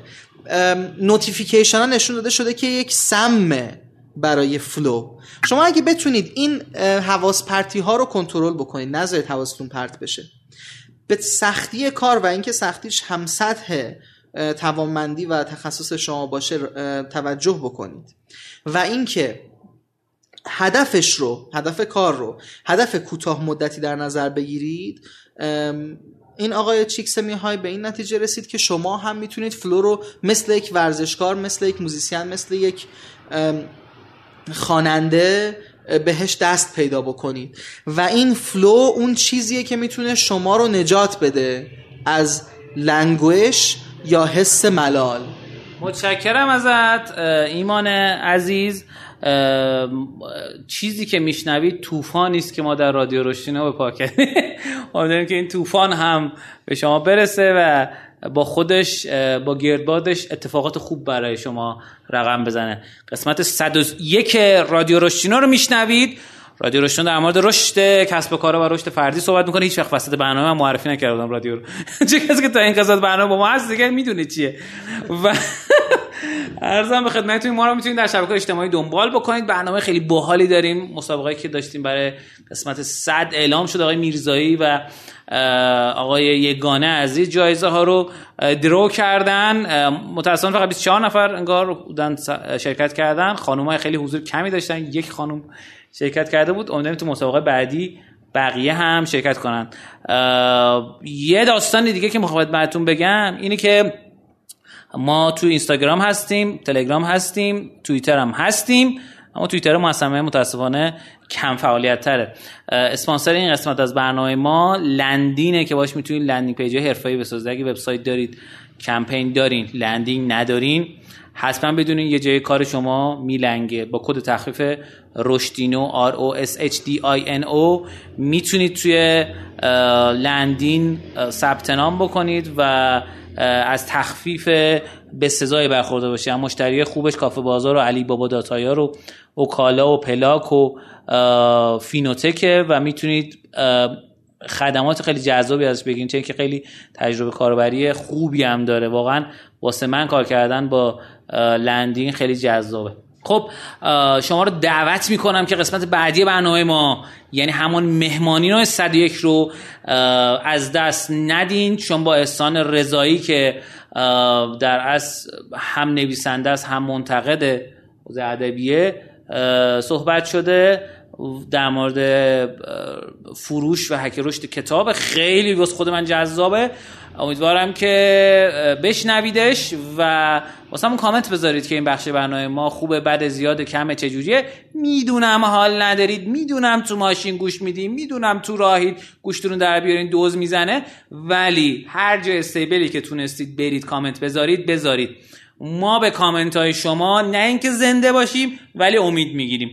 امیدوارم که پر رشد و پر روزی باشید. بریم بیایم اینجا از ایمان خدافزی کنیم بریم اماینا ایمان خدافز خدافزی می‌کنم. خوشحال بودم امروز در خدمت شما بودم. میگه خدافزی می‌کنم یه جوری بود که گفتش احتمالا بعدش بعد بگیم خدافزی نکن. بریم بیایم اماینا در خدمت شما هستیم.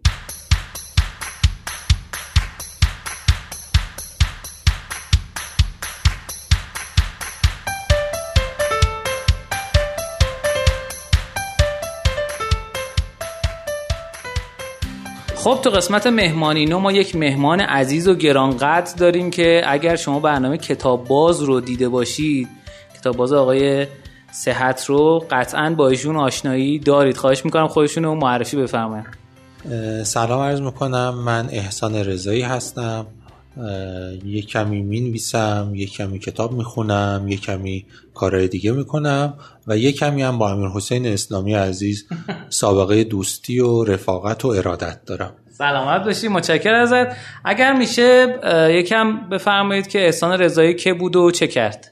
من چون درس پزشکی خوندم در ابتدای فعالیت حرفه‌ایم در نشریات علمی شروع به کار کردم. سعدی علیه رحمه گفته که اول بنای ظلم در جهان اندکی بود است هر که آمد بر مزید آن افسود تا بدین قایت رسید. منم همینطور بود ماجرای کار حرفه ایم اول تو نشریات پزشکی کار می‌کردم و گاهی گداری مثلا به نشریات عمومی هم مطلب می‌دادم. یه بار یکی از این نشریات عمومی به من پیشنهاد همکاری داد. جدیتر شد همکاریم. کم کم تمام وقت رفتم در این مجله. همشهری جوان. بله. نه سال تقریبا در تحریری همشهری جوان بودم و از اونجا تقریبا با فضای ادبیات کتاب و برنامه های ترویجی کتاب خیلی گره خوردم و الان خیلی من رو به این عنوان می‌شناسن. در حقیقت دوران اوج همشهری جوان بودی اون موقع درسته؟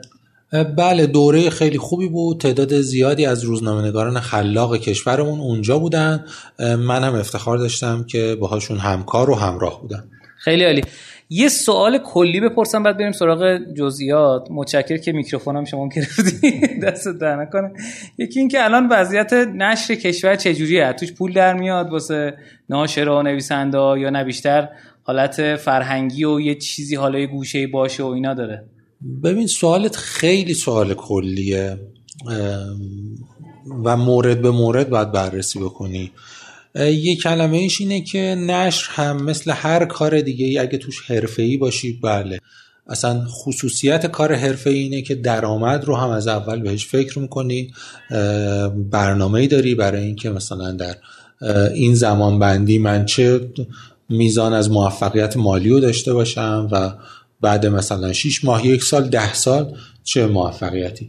آدم های حرفه در همین فضای نشر موفقن درآمد دارن و آدم های غیر حرفه نه موفق نیستن. ما تو فضای نشر آدمایی داریم که خیلی دلی میان کار می‌کنن. دوست داره ناشر هم باشه از جیب یه پولی می‌ذاره. آدم هایی داریم که میان مثلا می‌زنی اینا رو هر کدوم؟ فکر کنم حالا تو کتاب بریم آره بهتر میشه اون وقت مثلا مثلا نشر مازیار جزو کدوم که حساب میشه؟ نشر مازیار به نظرم نشر حرفه‌ای هست در زمینه علم کتاب های علم برای همه رو می‌زنه مخاطبای خاص خودش رو پیدا کرده و آدم هایی هستن که این لوگو انتشارات مازیار رو ببینن می‌خرن برای یه نمونه موفقی هستش از کار. هرچند می‌تونه توسعه بده و به نظرم ظرفیت امروز جامعه انقدر به علم به خصوص در این فضای بعد از کرونا که علم حجیت پیدا کرده جایگاه پیدا کرده انقدر جامعه ما به سمت علم رفته که می‌تونه مخاطب بیشتری داشته باشه در واقع به مخاطب های موجودش اکتفا نکنه و مخاطب های جدید تعریف بکنه برای خودش. من, من یه نمونه دیگه از ناشرها رو بگم. ناشرهایی هم داریم که میان برای اینکه از یه سری رانت های استفاده کنن. مثلا کاغذ سهمیه ای بگیرن ببرن بازار رو آزاد بفروشن. در واقع ناشر نیستن اونها. اونها آدم هایی هستن که از باگ های قانونگذار قانون و قانونگذاری میان استفاده می‌کنن. برای کار دیگه سودی برای صنعت نش ندارن. و فقط ضرر وجودشون برای صنعت نشر ولی برای خودشون خب طبیعتا سود خب شما هم چند تا کتاب درس فکر کنم تعلیف و ترجمه اینا کردی. اونا رو هم بگو چجوری بوده وضعیتشون تا بریم سراغ کتابایی که تو این چند سال پرفروش بودن. خب ببین من باز همونی که گفتم بسته به ناشر وضعم فرق می‌کنه. مثلا سرگذشت پزشکی در ایران که با نشر افق کار کردیم یا ناشر حرفه‌ای. الان چاپ ششمش هست با اینکه کتاب تخصصیه. از اون بر مثلا باغ وحش اساتیر با یه ناشری که خیلی دلی کار می‌کرد نشر قاف امید مهدی نژاد عزیز و مهران عباسی دوست داشتنی خیلی دلی کار می‌کردن واسه خودشون کار می‌کردن. کاری که دوست داشتن و فقط می‌خواستن منتشر کنن توضیح و بازاریابیشون انقدر گسترده نبود. یه کتاب باغ وحش اساتیر یه سری تنز هست با سی تا موجود اسطوره‌ای نوشتم. خیلی این کتاب رو خودم دوست دارم و اون چاپ چهارمه. در حالی که این کتاب عمومیه و قابلیت این داره که مثلا چاپ بیستم سیوم برسه. این دوتا نمونه از ناشرهای متفاوت بود. نشر قاف تقریبا مثلا به مشکل خورد جمع شد. کتاب می‌خوام بدم به ناشر دیگه و امیدوارم که تو این نشر جدید کتاب موفق تر باشه. خیلی عالی. با توجه به اینکه شما خب یعنی هر موقع من کلمه اسم احسان رضایی یادم میاد یه آدمیه که انگار یه دارت و معروف زنده است. یعنی تو هر حوزه که میگم ماشاءالله بزنم به تخته چشت نزنم. تو هر حوزه که بگم ماشاءالله حافظه خیلی خوبی داری. اگه بخوایم بگیم 10 تا کتاب پرفروش یا 20 تا کتاب پرفروشی که حالا بعد از انقلاب بوده یا حالا قبل از انقلاب ایناش هم زیاد حالا برای من حداقل مهم نیست. اینا کدوماش با حمایت اومده بالا؟ کدوماش واقعا کار بازاریابی روش انجام شده؟ محتوای جذاب بوده و اینها تونسته در از کتاب بکشه بالا؟ ببین ما اولا مثل پرفروش های مثلا نیویورک تایمز هیچ وقت ستون ثابتی جایی نداریم که آمار فروش روز کتاب ها رو بگه و ما جایی داشته باشیم. یک بار فقط وزارت ارشاد اومد پرفروش های مثلا سی سال بعد از انقلاب و گفت که بامداد خمار اولیش بود پنجره خانم رحیمی و سهم من خانم سنی سه تا کتاب عام پسند به اصطلاح. مونتا به نظر واقعا عام پسند عام پسندم نبودن. لب مرزی بودن. هم خواص میپسندیدن هم عوام. این این تنها آمار رسمیه ولی به جز این ما خودمون چاپش مشخصه؟ تو اون خبر بود و خب بعد از اونم اومد. بعد از اون یه اتفاق افتاد در بازار نشر ما. یه سری مسابقات کتابخونی تدارک دیده شد که این مسابقات کتابخونی براشون یک تبلیغات فوقلاده انجام می‌شد. مثلا تیزر تلویزیونی برای یک کتاب ساخته می‌شد با تیزر حرفه‌ای با بازیگرهای سینما. چند تا کتاب این اتفاق براشون افتاد. یا مثلا مثل چی؟ مثلا؟ مثل کار آقای مزفر سالاری اگه اشتباه نکنم رویای نیمه شب. یک داستانیه با تم انتظار مهدویت و خب خیلی الان بالای صد چاپ خورد. ببین تبلیغات رمز موفقیت. ما در بازار نشر ما حسین عزیز آماری که ما داریم از 97 و 98 99 هنوز آمار رسمیش اعلام نشده. هر سال بیشتر از 100 هزار عنوان کتاب در کشورمون داره منتشر میشه. در سال 97 63 هزار عنوان چاپ اولی بود. در سال 98 تعدادش یکم کمتر شد چاپ اولی ها 58 هزار عنوان چاپ اولی شد. 60 هزار شما بگید. ما هر سال داره 60 هزار عنوان کتاب انبوه کتاب هایی که از سالهای قبل در بازار نشرمون بوده اضافه میشه. بنابراین من خواننده من مخاطب وقتی میرم به کتاب فروشی اولا همه این 60 هزار عنوان رو هیچ کتاب فروشی نمی‌تونه بیاره. یه تعدادش رو میاره. از بین این یه تعداد یه تعدادشون میچینه تو ویترین. از بین اونایی که تو ویترین چیده من دو سه تاشو فرصت می‌کنم ورق بزنم یه صفحه بخونم نیم صفحه رو نگاه بکنم و بعد از بین اینا انتخاب بکنم. درست. بنابراین اینجا تبلیغات خیلی مهمه. بعضی از ناشرهای حرفه‌ای ما میان خوشمندانه از فضای مجازی که هزینه تبلیغاتی بسیار پایینی هم داره استفاده می‌کنن. مثلا یکی از نشرهای موفق کشورمون که کتاب عادل فردوسی پور عزیز رو هم منتشر کرده. من گاهی به عادل در کمپین تبلیغاتیش کمک می‌کنم. جلسات مثلا هر دو سه ماه یه باری می‌ذاره و مثلا فروش الان اینجوری هنر شفاف اندیشیدن و هنر بله هنر خوب زندگی کردن. ببین من می‌خوام مثال فکر خیلی خوبیه عادل فردوسی پور دوست داشتنی. کتاب اولش فوتبال علیه دشمن بود. یه کتاب خیلی پر اطلاع در زمینه کاری خود عادل بود برنامه 90 بود. و عادل برای اون کتاب هیچ تبلیغاتی نکرد. فکر می‌کرد که نشر خوب دارم. منم مترجمش عادل فردوسی پور شناخته شده. کدوم نشر رفته بود همون نشر چشمه. همه کار عادل رو نشر چشمه منتشر کرده. و اون کتاب هنوز که هنوزه مثلا چاپ دهم یازدهم اگه اشتباه نکنم. اصلا فروش. خوبی نداشت با اینکه سالهای زودتری اومد در اوج دوره اوج برنامه 90 بود. کاملا با کرکتر و شخصیت و جایگاه حرفه عادل انتباق داشت. درسته کتاب تخصصی بود درباره فوتبال بود. ولی شما مثلا برنامه 90 گاهی 3 میلیون اسمس بهش می اومد از این 3 میلیون مثلا شما بگو 10 درصدش می خریدند 300 هزار تا. یعنی مثلا باید 10 تا چاپش همون اول. الان که چاپ تازه هزار تایی اومده. 10 تا چاپ هزار تایی همون اول بعد می‌رفت نرفت. ولی بعدا هنر شفاف اندیشیدن هنر خوب زندگی کردن که اینا بالای صد چاپ تا حالا رفتن درسته کتاب عمومی تره مخاطب بیشتری داره. ولی دلیلش این بود که عادل تبلیغات کرد برای این کتاب جشن امضا گذاشت. شهرستان رفت برای اینا دیدار با مخاطبین داشت. و و اون می‌خواستم نکته بگم در فضای مجازی. نشر چشمه یه فهرست داره از کاربرهای اینستاگرام که بالای تعداد کاف و فالووری دارن. و برای اینا کار میفرستن کتابا رو.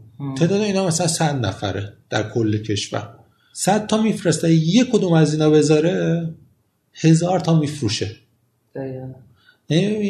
کتاب وقتی که براش مرحوم زهرایی نشر کارنامه یه جمله به من گفت. آقای زهرایی نشر کارنامه خودش جزو همون که کتاب پرفروشش مثلا کتاب مستطاب آشپزی زنده یاد نجف دریابندری اون اون کتاب آیا زهرایی از اونایی بود که میگم حرفه‌ای باشی. برای کتابش دیوانوار وقت میذاشت. کتاب مستطاب آشپزی دیویست بار نمونه خونی شده. دیویست بار نمونه خونی شده. و می‌گفت کسی از این توی این غلط تایپی گرفت من کل محصولات کارنامه رو بهش مثلا رایگاه میدم. این دیویستا رو من دیده بودم که دورشون نوار پیچیده بود شیرین نخشیرینی بسته بود و گذاشته بود توی اتاقی افتخار می‌کرد اینا. تمام غذاهایی که اون تو عکسش هست همشون پخته شده بودن بارها و بارها فیکساتوری زده بودن که اینا غذا رو مسموم می‌کرد قابل استفاده نبود و عکس می‌گرفتن و غذا رو بعد میریختن دور. دوباره مثلا گاهی عکس می‌گرفتن کیفیت عکس خوب در نمیومد نور خوب نبود. از این دیوونه بازی های دوست داشتنی. و این کتاب می‌دونیم الان جزو موفق ترین کتاب است علیرغم قیمت وحشتناک بالایی که داره. مثلا آخرین چاپش فکر کنم 350 هزار تومان بود اگه اشتباه نکنم. یا یه همچین قیمت هایی مثلا رکورد روزا منتظمی بله بله. و چاپای بعدی حتما گرونتر میشه ولی مردم می‌خرن. آی زهرایی اینو گفت گفت برای کتاب ارزش قائل باشی. مخاطبت می‌فهمه و مخاطبم برات ارزش قائل این تبلیغات یه بخشی از اون ارزش قائل شدن است. و حالا فضای مجازی چه کمکی به کتاب می‌کنه و به فروش و اینا که خودش داستانیه. ما بحث پاورقی های اینترنتی داریم بحث مثلا تبلیغات فضای مجازی داریم کتاب های که توی فضای مجازی اصلا شکل می‌گیرن همه اینا بحثایی که حالا می‌تونیم روشش حرف بزنیم. من فقط می‌خواستم نمونه بیارم که تبلیغات چقدر کمک می‌کنه. ما الان کتاب هایی داریم که به خاطر تبلیغات تلویزیونی موفقن. تیزری می‌سازه همین الان آن مرد بابا در باران آمد خانم وجیه سامانی که تیزر تبلیغ تلویزیونی داره داره خیلی خوب میفروشه. برای اینکه مخاطب کتابو نمی‌شناسه ما باید بهش بگیم. اونایی که تو فضای مجازی تبلیغ می‌کنن موفقن اونایی که از این امکانات متنوعی که رسانه ها و شبکه های اجتماعی به ما میدن استفاده می‌کنن همشون موفقن و آدم های حرفه‌ای این کار رو می‌کنن. درود بر شما متشکرم. البته من یه آمار می‌خواستم تو میان کلام شما عرض کنم که آماری که من دارم اینه که برنامه های فردوسی پور تو اوجش تا 20 میلیون مخاطبم زنده. حالا من از دوستان صدا سیما شنیدم. بود. البته رکورد انگار زاره مال خندوانه بوده که 22 میلیون بیننده داشته. خیلی عالی. متشکرم. من فکر کنم یک قسمتی از ماجرا یعنی فروش موفق یک کتاب توی نشر خاص به این برمیگرده که اون نشر خودش پخش داره یا نه؟ مثلا مثلا نشر چشمه که پخش چشمه رو داره. یا مثل نشر نیلوفر که برای خودش پخش داره.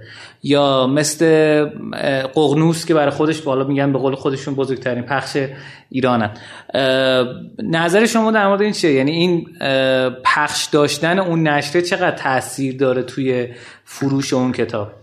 ببین همین حسین عزیز ما بازار نشر داریم که مختصات خیلی خاصی داره مختصات کاملا ایرانی داره. با هیچ دیگه دنیا شبیه نیست. مثلا در همه جای دنیا حق و تحریر حق و تعلیف کتاب سی درصد از پشت قیمت پشت جلده.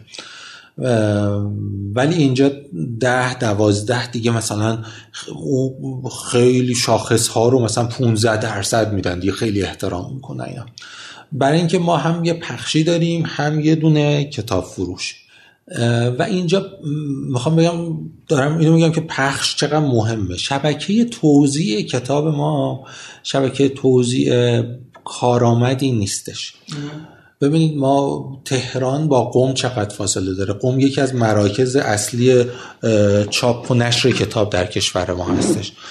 کتاب هایی که در قوم منتشر میشن به سادگی در تهران پیدا نمیشن. کتاب های عمومی منظورم ها نه کتاب های تخصصی و مربوط به رشته های خاص دیگه حالا مثلا در مشهد در شیراز اینا در تبریز کتابایی که اونجا منتشر میشن در تهران که پایتخت کتاب فروشی ها هستش به راحتی پیدا نمیشه. و بالعکس و بالعکس کتاب هایی که مثلا در تهران منتشر میشن در شهرستان های مثلا دور افتاده دور از مرکز به خوبی در دسترس نیستن بلکه حتی در همین تهران به راحتی توضیح نمیشن برای اینجا پخشی ها خیلی نقش مهمی دارن. اگر انتشاراتی برای خودش فروشگاهی داشته باشه. چند تا فروشگاه داشته باشه و پخش داشته باشه این مراحل رو میپره ازش.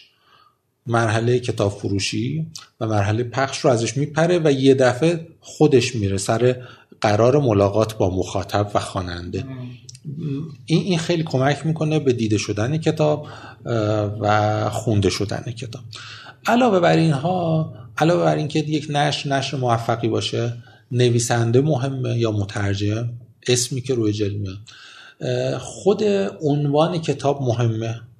ما توی کارگاه های داستان نویسی همیشه درباره عنوان حرف می‌زنیم که عنوان یه اهمیتی داره. شاید به اندازه تمام متن کتاب.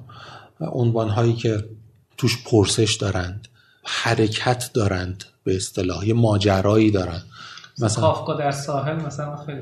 آره آره. کافکا چرا رفته در ساحل؟ هم همین این کافکا در کرانه یا در ساحل؟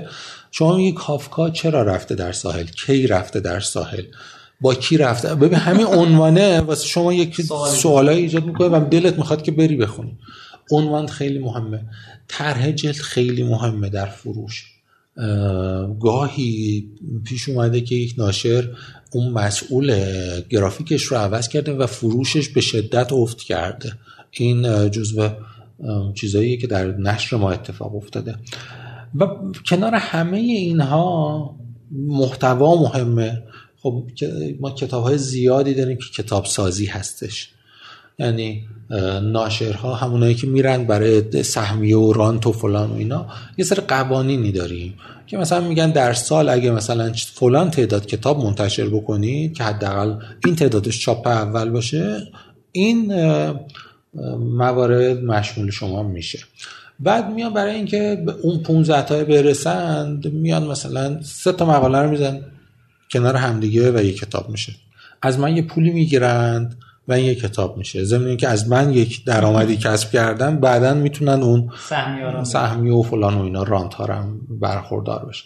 تو این وضعیت ما اون محتوا خوبه رو بالاخره به همدیگه توصیه می‌کنیم. اگه اسمم نداشته باشه ناشرم نداشته باشه بالاخره راه خودش باز می‌کنه هرچند دیرتر. و کنار همه اینها کنار همه اینها یه چیزی هستش به این به اینکه کتاب در زمان مناسب اومده باشه. این خیلی مهمه. در دوره بیماری کرونا شما فرض کنید مثلا یک بحثی پیش اومد که آیا رمان های علمی تخیلی بیماری که یک زیر ژانری دارن دیگه ویروس ها هیچ وقت بیماری کرونا رو پیشگویی و پیش بینی کرده بوده؟ یک رمان نویسی این مربوط بود به نظریه های توطعه اگه قبلا کسی از همچین بیماری اطلاعی داشت نظریه توطعه تقویت می‌شد. یه بحثی در شبکه های اجتماعی در گرفت و یک رومانی به اسم چشم تاریکی رو گفتن که این ووهان 19 ویروسی به اسم ووهان 19 داره درش و این مثلا پس پیشگویی کرده و بنابراین با اینکه خیلی دقیق نبود این حرف. این حرف و آیه دین کورتز نویسندهش اول گورکی 19 شهری در روسیه هست به اسم گورکی. ویروس رو اونجا چیز کرده بود در آزمایشگاه های اون کشور. بعد که اتحاد جماهیر شوروی و آمریکا با هم دوست شدن گورکیه رو برداشت کرد ووهان 19 یعنی اصل رمان یه چیز دیگه بود. بنابراین این رمان واقعا پیشگویی خالص به حساب نمی‌تونست بیاد. اما همین مباحثی که درباره یک رمان شکل گرفت بعدها منجر شد به اینکه سه تا نشر این رمان رو منتشر کردن و هر کدومش چهار پنج تا چاپ فروخته. با اینکه اصلا ماجرا چیز یه ماجرای قلابی فیکه. من الان خدمت رو عرض کردم. ولی این رمان فروخ زمان خیلی مهمه. تو هست یه وقتی فیلم تایتانیک در کشورمون تبدیل به یک موج و پدیده شد.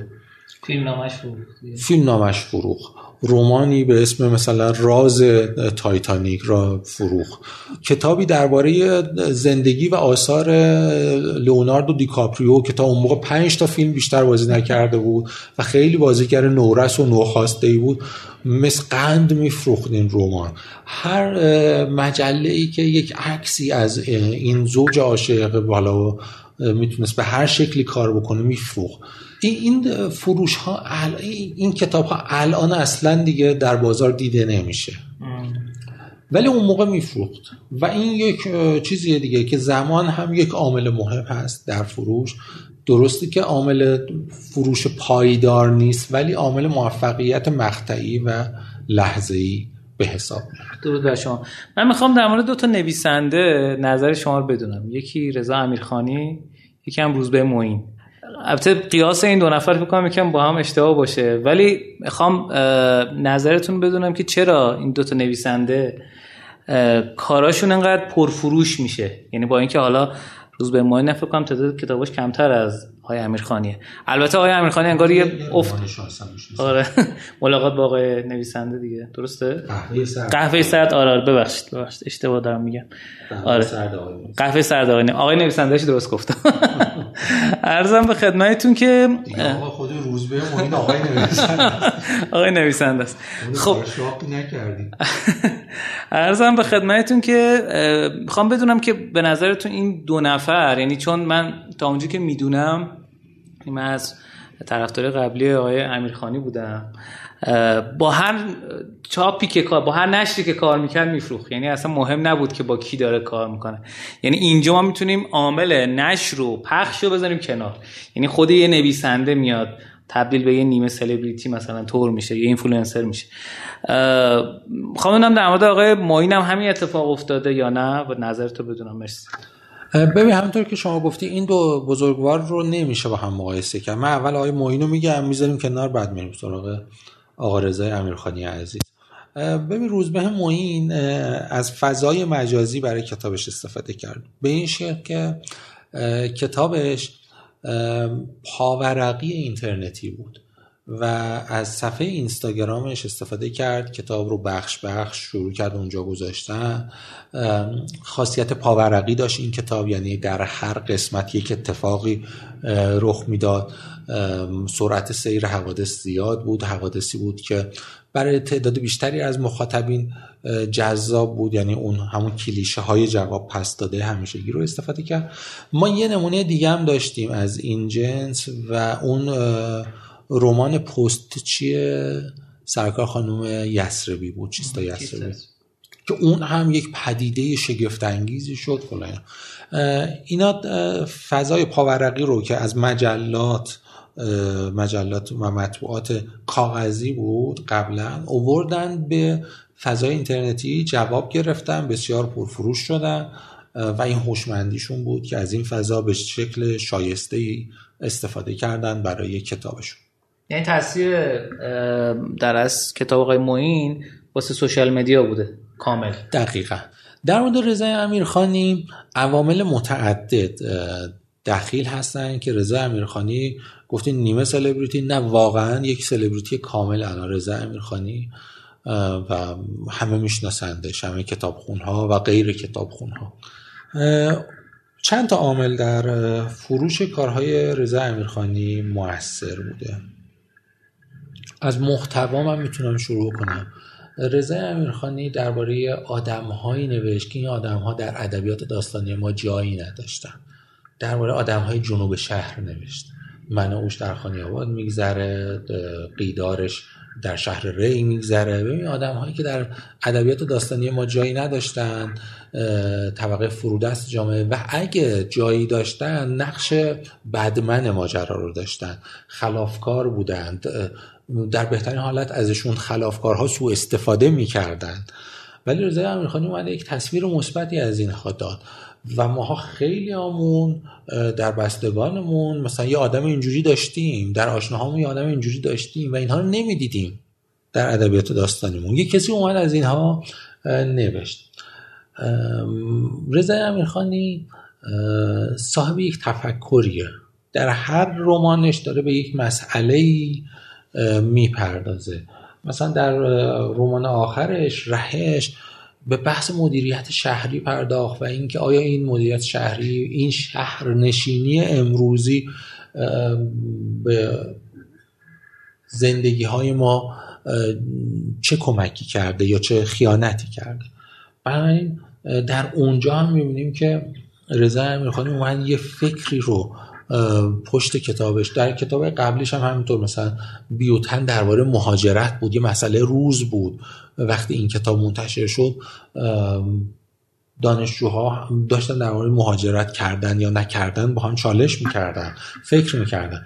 و بحث محتوای کتابش چه شخصیت هایی انتخاب می‌کنه چه پرسش هایی در کتابش مطرح می‌کنه. چه بازی های زبانی که واسه خواننده خیلی جذاب خواهد بود. مثلا در رمان من او میگه که سال مثلا سی چند شمسی بود یا قمری بود. نه نه نه سال شمسی سال دیگه بود. اون سال سال مهری بود. یعنی شمسی تقویمی رو با شمسی زن اسم زن قاطی می‌کنم. بازی زبانی خیلی خوششون میاد. مخاطبا از این بازی های زبانی مثلا غم تکونی کردن بر وزن خونه تکونی کردن می‌سازه. این پیشینه مطالعاتی گستردهش که رضا امیرخانی اول شاعر بوده و بعدا داستان نویسی شده. این بازی های زبانی همه اینا تو محتوا. حالا بعد از محتوا رضا امیرخانی برای فروش کتابش خیلی کار می‌کنه. وقت می‌ذاره. خودش به تک تک شهرهایی که دعوتش می‌کنن سفر می‌کنه. میره. تک تک دانشگاه هایی که مثلا برای همین رهش که حالا یکم امکان برگزاری جلسات به شکل های مجازی هم فراهم شده بود.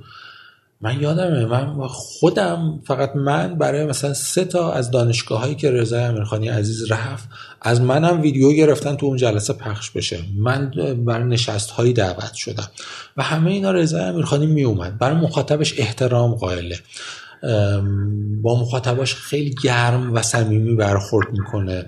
و همه اینها یک مجموعه می‌ذاره کنار هم دیگه که فروش کتابهاش خوب میشه برای کتابهاش صف بسته میشه و می‌بینی اینا چیز هم هست دیگه. یک اتفاق مثبت اتفاق مثبت بعدی رو به همراه داره. یک دومینوی از اتفاقات و موفقیت هاست. وقتی شما میشنوی برای کتاب رهش رضای امیرخانی صف بسته شد و مردم در صف ایستادن کنجکاو میشی. ببینی چه خبره. وقتی نقد های مختلف بر این کتاب نوشته میشه. کنجکاو میشی. وقتی رضا امیرخانی خودش مثلا 5 6 تا مصاحبه خیلی مفصل برای این کتاب داره در حالی که خیلی از نویسنده ها این کارو نمی‌کنن برای کتابشون به شهرهای مختلف سفر نمی‌کنن نمی‌دونم جشن امضا نمیان دوست دارن یک فاصله ای داشته باشن یک تشخصی داشته باشن که جای خود خیلی هم محترمه ولی با فروش یکم متفاوته. رضای امیرخانی شاید تعبیر حالا برای کتاب یکم مثلا ناپسند باشه مشتری مداری بذاریم جاش مخاطب مداری مخاطب محوری و مخاطب خیلی احترام می‌ذاره و مخاطباش هم دوستش دارن و یک گروهی از مخاطبا هستن که شیفته کاراشند کاراشو دنبال می‌کنن و این یک موفقیت خیلی فوق العاده برای یک نویسنده. درود بر شما. ما نویسنده مترجمی داشتیم که مثل آقای امیرخانی با هر نشر یا پخشی کار کنن کارشون بفروشه. بله. حالا مثل خانم ویدا اسلامی حالا من به ذهنم می‌رسه. حتی فکر کنم ایشون فقط با یه نشر کار می‌کنن درسته؟ بله فقط با کتاب سر تندیس کار می‌کنن. اغلب نویسنده های دیگه هم تقریبا مثلا رفتن به سمتی که با یک نویسنده کار بکنن. مثلا آقای دولت آبادی در سالهای اخیر با نشر چشمه کار می‌کنه آقای موردی کرمانی عزیزم با نشر معین کار می‌کنه. مجید قیصری بیشتر کاراشو میده به نشر افق مثلا. ولی ولی بله ما داشتیم نویسنده هایی که خودشون پدیده بودند حتی پدیده موندند هنوز مثل جلال آل احمد بدون اینکه مثلا خیلی کتاباش خونده باشند ولی میشناسندش و کاراکترش شمایلش به عنوان یک نویسنده در ذهن همه موندگار شده. خب یه دلیلی که کتاب درسی هم بوده دیگه یعنی دلیل یه دلیل این تیپی هم داشته و اینکه یک شخصیت بجز ادبی هم داره دیگه درسته؟ بله بله. این ور غیر کتابیش هم به ماندگاریش کمک کرده ولی اول شخصیت برجسته ای بود بعد وارد کتاب های درسی شد. یعنی کتاب درسی. من, من دیدم گاهی مثلا بعضی قور می‌زنن که آره اگه مثلا شعر ما هم مثلا برده بودن کتاب درسی یا قصه ما هم برده بودن در کتاب های درسی منم موفق می‌شدم اینا. فکر می‌کنم که ماجر خیلی از این وره یعنی اگه تو موفق بودی میبردند کتاب های درسی. اگه تو مثل مرحوم قیصر مرحوم قیصر پور اول موفق بود بعد رفت کتاب های درسی محمد علی جمالزاده که یه حق بزرگی به گردن همه داستان نویس های مدرن ایران داره داستان نویسی مدرن ایران رو بنیان گذاشت. اول این کار رو کرد بعد رفت کتاب های درسی مثلا به نظامات سیاسی اینا ربطی نداره موفقیت آقای جمال زاده آقای بزرگ علوی نمی‌دونم مثلا اینا موفقیتشون رفتی به مثلا این دوره و اون دوره نداره موفق بودن. و فکر می‌کنم که ما باید اول روح خودمون و موفقیت و توسعه فردیمون کار بکنیم. بقیهش به دنبال میاد. الان هر برنامه تلویزیونی دوست داره آقای موردی کرمانی رو دعوت بکنه. فرق نمی‌کنه این شبکه یا اون شبکه. خدا. متشکر خب به عنوان آخرین سوالم می‌خوام حالا به عنوان اینکه سوال آخرم از شما بپرسم تایممونم در از رو به اتمامه ارتباط بین کتابا و نشرا با این حالا دو تا اپلیکیشن مطرح مثل تاخچه و فیدیبو و حالا سایت دیگه ای که فروش کتاب رو دارن حالا فیزیکی بیشتر مد نظرم نیست بیشتر نسخه های الکترونیکی هست. چه جوری بوده؟ یعنی تجربه ها تجربه های مثبتی بوده واقعا تونستن یه حرکت مثبتی توی فروش کتاب ایجاد بکنن یا نه؟ کتاب الکترونیک یا ای بوک در دنیا سه درصد بازار فروش رو داره تقریبا. در ایران این رقم سه صدومه درصده. همین آماری که من خدمتتون عرض کردم نشون میده که خودتون حدس می‌زنید از این. تا صد برابر دیگه جا داره جا داره و دلیلش اینه که ما تعداد کتاب کمی داریم که تبدیل به ای بوک شده باشه. یعنی شما الان خیلی از کتاب ها رو ای بوکش رو بخوای موجود نیست. نیست. ما نیاز داریم که ناشرهای بیشتری رو بیارن به ای بوک خود این اپلیکیشن ها و اپلیکیشن های دیگه کارشون رو گسترش بدن. یه چیزی که اتفاق نیفتاده در بازار ای بوک ما اپلیکیشن های ای بوک خان همدیگر رو ساپورت نمی‌کنن. یعنی کتابی که تو تاقچه ارائه شده در فیدیبو قابل دسترسی نیستش. بنابراین شما مثلا یه سری کتابا رو باید از طاقچه بخری یه سری از فیدیبو ولی می‌تونستن با هم یه تعاملی بکنن که مثلا من کتاب تو رو میارم و کسی که فیدیبو رو نصب کرد اپلیکیشنش رو گوشیش طاقچه رم بخونه و هر کدوم فروختم درصد شما رو میدم. شما قرار شو اول بستی با ناشر مثلا. بله. با کتاب های audiobook کتاب های صوتی هم افزایی ندارن ارتباط ندارن. یعنی شما مثلا تا فصل دو رو خوندی از فصل سه به بعد می‌خوای مثلا نمی‌رسی بخونی می‌خوای تو راه گوش بدی. یه اودیو بوکش رو تهیه کنی که از اینجا به بعدش مثلا اودیو بوک همچین امکانایی نداری ما بعد این به اینا این که چیزی نیست. من الان یه بوک شما تو موبایل بخونی بخوای بری از تو لپتاپ مثلا ادامه بدی فیدیبو نرم افزار دسکتاپ هم داره دیگه. اون کار نمی‌تونی بکنی. من یه تجربه خیلی باحالی با کیندل دارم. یعنی شما نرم توی خود ای بوک ریدرش می‌خونی حتی همونجا که خوندی می‌بری رو دسکتاپ ادامهش می‌خونی میری ادامه میدی تو موبایلت. همونجا دقیقا همون نقطه ادامهش می‌بینی. و چقدر این نرم کیندل خوبه یعنی حس خوبی میده. مخصوصا همون خود این تبلتش که واقعا آدم احساس می‌کنه واقعا داره کتاب داره می‌خونه. ولی واسه چیز کاغذ رو نمی‌گیره دیگه. آره. من به نظرم ما نیاز داریم اپلیکیشن اون توسعه بدن خودشون رو و به مخاطب های بیشتری فکر کنن تا صد برابر می‌تونن مخاطب جذب کنن. در دوره کرونا یه رشد خوبی کردن اپلیکیشن ها من یکی از اپلیکیشن ها رو شنیدم که بعد اینکه این رشد خوبه رو کرد خودم چون مصرف کننده ای بوک نیستم فقط رصد می‌کنم استفاده نکردم. شنیدم بعد اینکه رشد خوبی کرد یهو قیمتش رو برد بالا. دید که حالا فضا مثلا اینقدر خوب شده بیا قیمت رو ببریم بالا. خب اینا مانع توسعه اون شبکه و حرف است دیگه. به نظرم می‌رسه که خیلی خیلی مسیر روشنی این شاخه از نشر در کشورمون داره که متاسفانه خیلی سراغش نمیرن. بعضی از ناشرها خودشون دارن ای بوک ریدر می‌زنن. برای خودشون این کار خیلی غلطه. بله. و باید به اپلیکیشن های موجود اعتماد کنن. ولی می‌دونم که هم فیدیبو هم تاخچه به فکر گسترش هستن و این خیلی خوبه. درود بر شما. چیزی که شنیدید قسمت 101 از رادیو رشتینو بود مصاحبه با احسان رضایی عزیز در مورد حالا ما اسمش می‌ذاریم هک رشد فروش کتاب در ایران. چجوری و با مثال چجوری اتفاق افتاد. مرسی از جناب رضایی عزیز که مهمون این قسمت از برنامه ما بودن. ما رو تو شبکه اجتماعی می‌تونید دنبال کنید با آدرس رشتینو به همون بگید که با مهمون برنامه چقدر حال کردید. دوباره دعوتش کنیم در مورد چی صحبت بکنیم. مرسی. ما با احسان رضایی عزیز خدافزی می‌کنیم و با شما شنوندگان عزیز.